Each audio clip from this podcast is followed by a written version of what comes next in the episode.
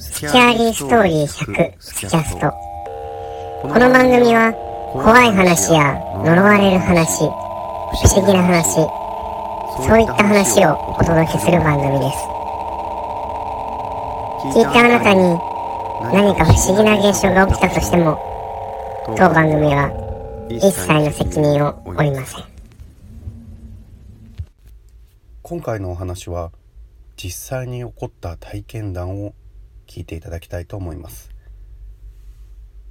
その人は人間として恐怖心を与えてきたのかそれとも何かに取りつかれていてそういった行動をとったのか。この話を読んで自分がこういった体験をしたらとても怖いなと身近にある恐怖だなと思いました。それでは聞いてみてください。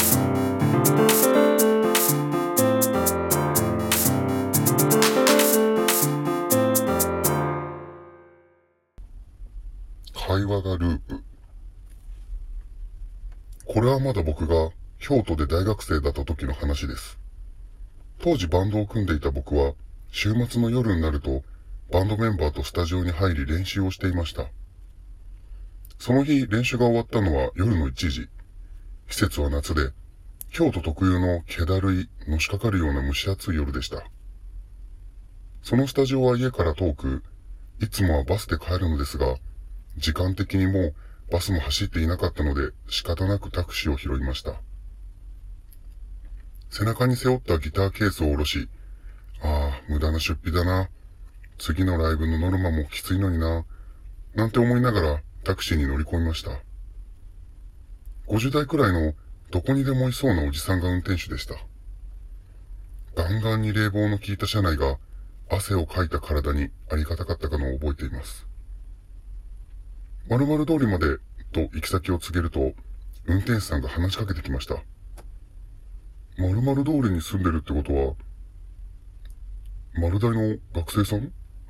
はい、そうです。あの近く、ボーリング場があるでしょ。私、ボーリングが好きでね。会社のボーリング大会でも結構いいとこまで行ったんですよ。へえ、そうなんですか。正直その時は練習の後の疲れが出ていたので、話したくはなかったのですが、気さくに笑った目元が皆越しに見えたので、話好きのいい運転手さんなんだなと思い、しばらく合図を打っていました。そうして話し込んでいると、妙な違和感を感じ始めました。こちらの返答と全く関係のない話が急に出てきたり、なんとなく話の前後が合っていないのです。まあ、そういう話し方をする人はたまにいるよなと気にも留めていませんでした。が、しばらくすると、ところで、〇〇通りに住んでるってことは、もしかして、丸大の学生さん？あ、はい。あの近く、ボーリング場ありますよね。私好きなんですよ。こう見えてうまいんですよ。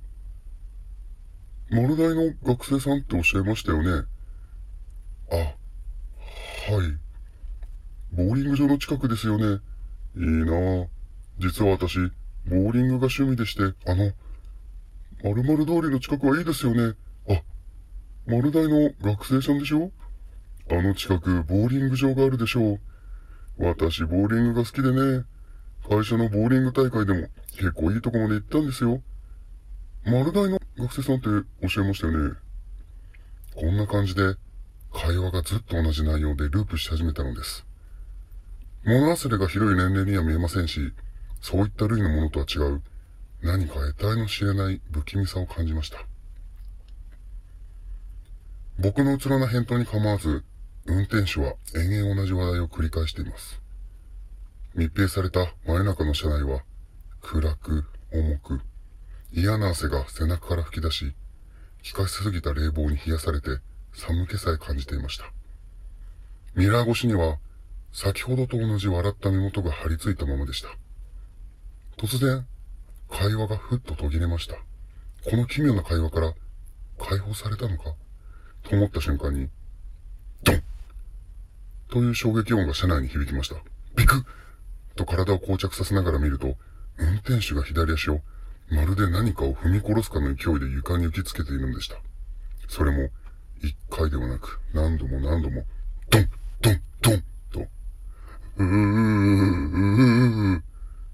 さらにはこんなうねり声まで上げ始めました。運転手は足を今度は貧乏ゆすりのように揺らしてるんですが、力いっぱい足を上下しているので、車がぐらぐら揺れるほどでした。なぜ？前の車が遅かったのが気に障ったんだろうか？それとも、僕が何か怒らせることを言ったんだろうか？っていうか、この人ちょっとおかしいんじゃないか？僕は完全に混乱してうろたえていると、お客さん、〇〇通りに住んでるってことは、もしかして丸大の生徒さん？と、また同じことを僕に聞いてきたのです。ぐらぐらと貧乏ゆすりをしながら。目元にはあの笑顔を貼り付けたまま。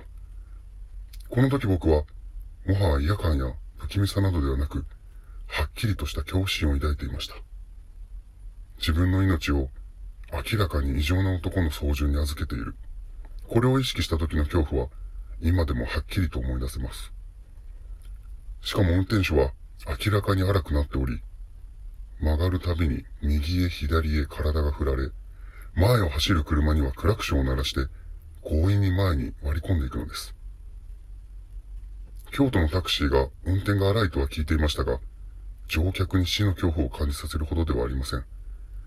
この時は本当に死ぬかもしれないと思いました。降ろしてくれと叫びたかったですが、情けないことに人間本当に怖いと声が出てこなくなるようです。何より、運転手に下手な刺激を与えたくなかったので、僕はただただじーっと石像のように固まっていたのでした。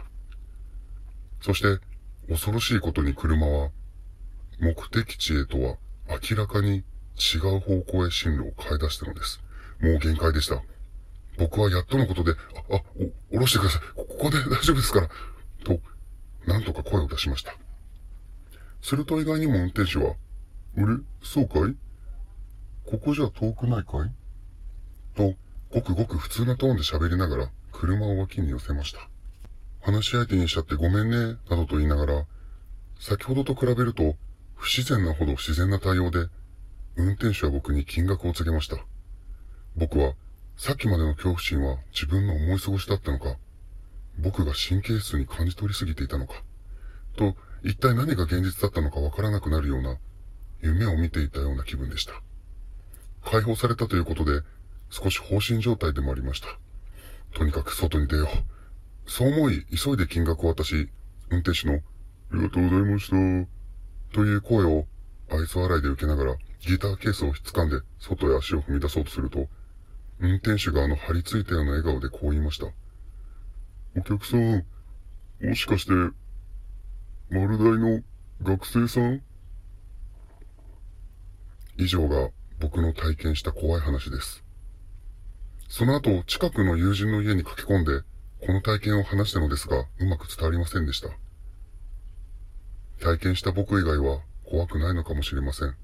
ですが、あの異常な運転手は、今でも京都の夜を走っているかもしれないと考えると、得体の知れない恐怖が蘇ってきます。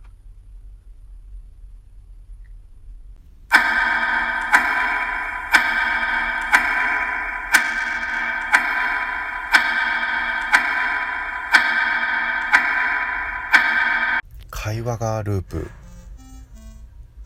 今回の話は人間の恐怖といいますか何か心霊的な現象だったのか本当に夢じゃなかったのかとても不可解な謎ばかりが残る体験です。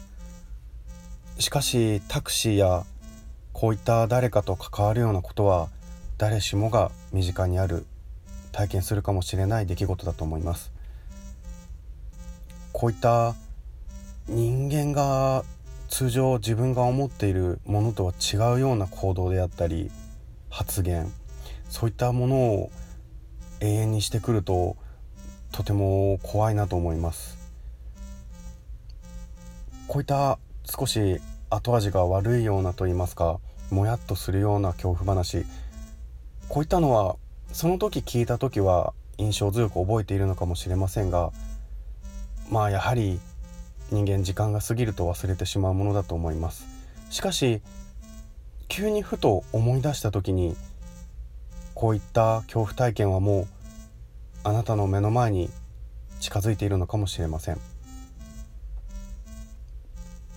聞いただけでもすごく怖いと思いましたが僕もそしてあなたも自分が体験してしまったらどうなんでしょうか。それでは今回のお話会話がループスキャストブックに綴りたいと思います。スキャーリーストーリー100スキャストストーリーテラーのバオタカでした。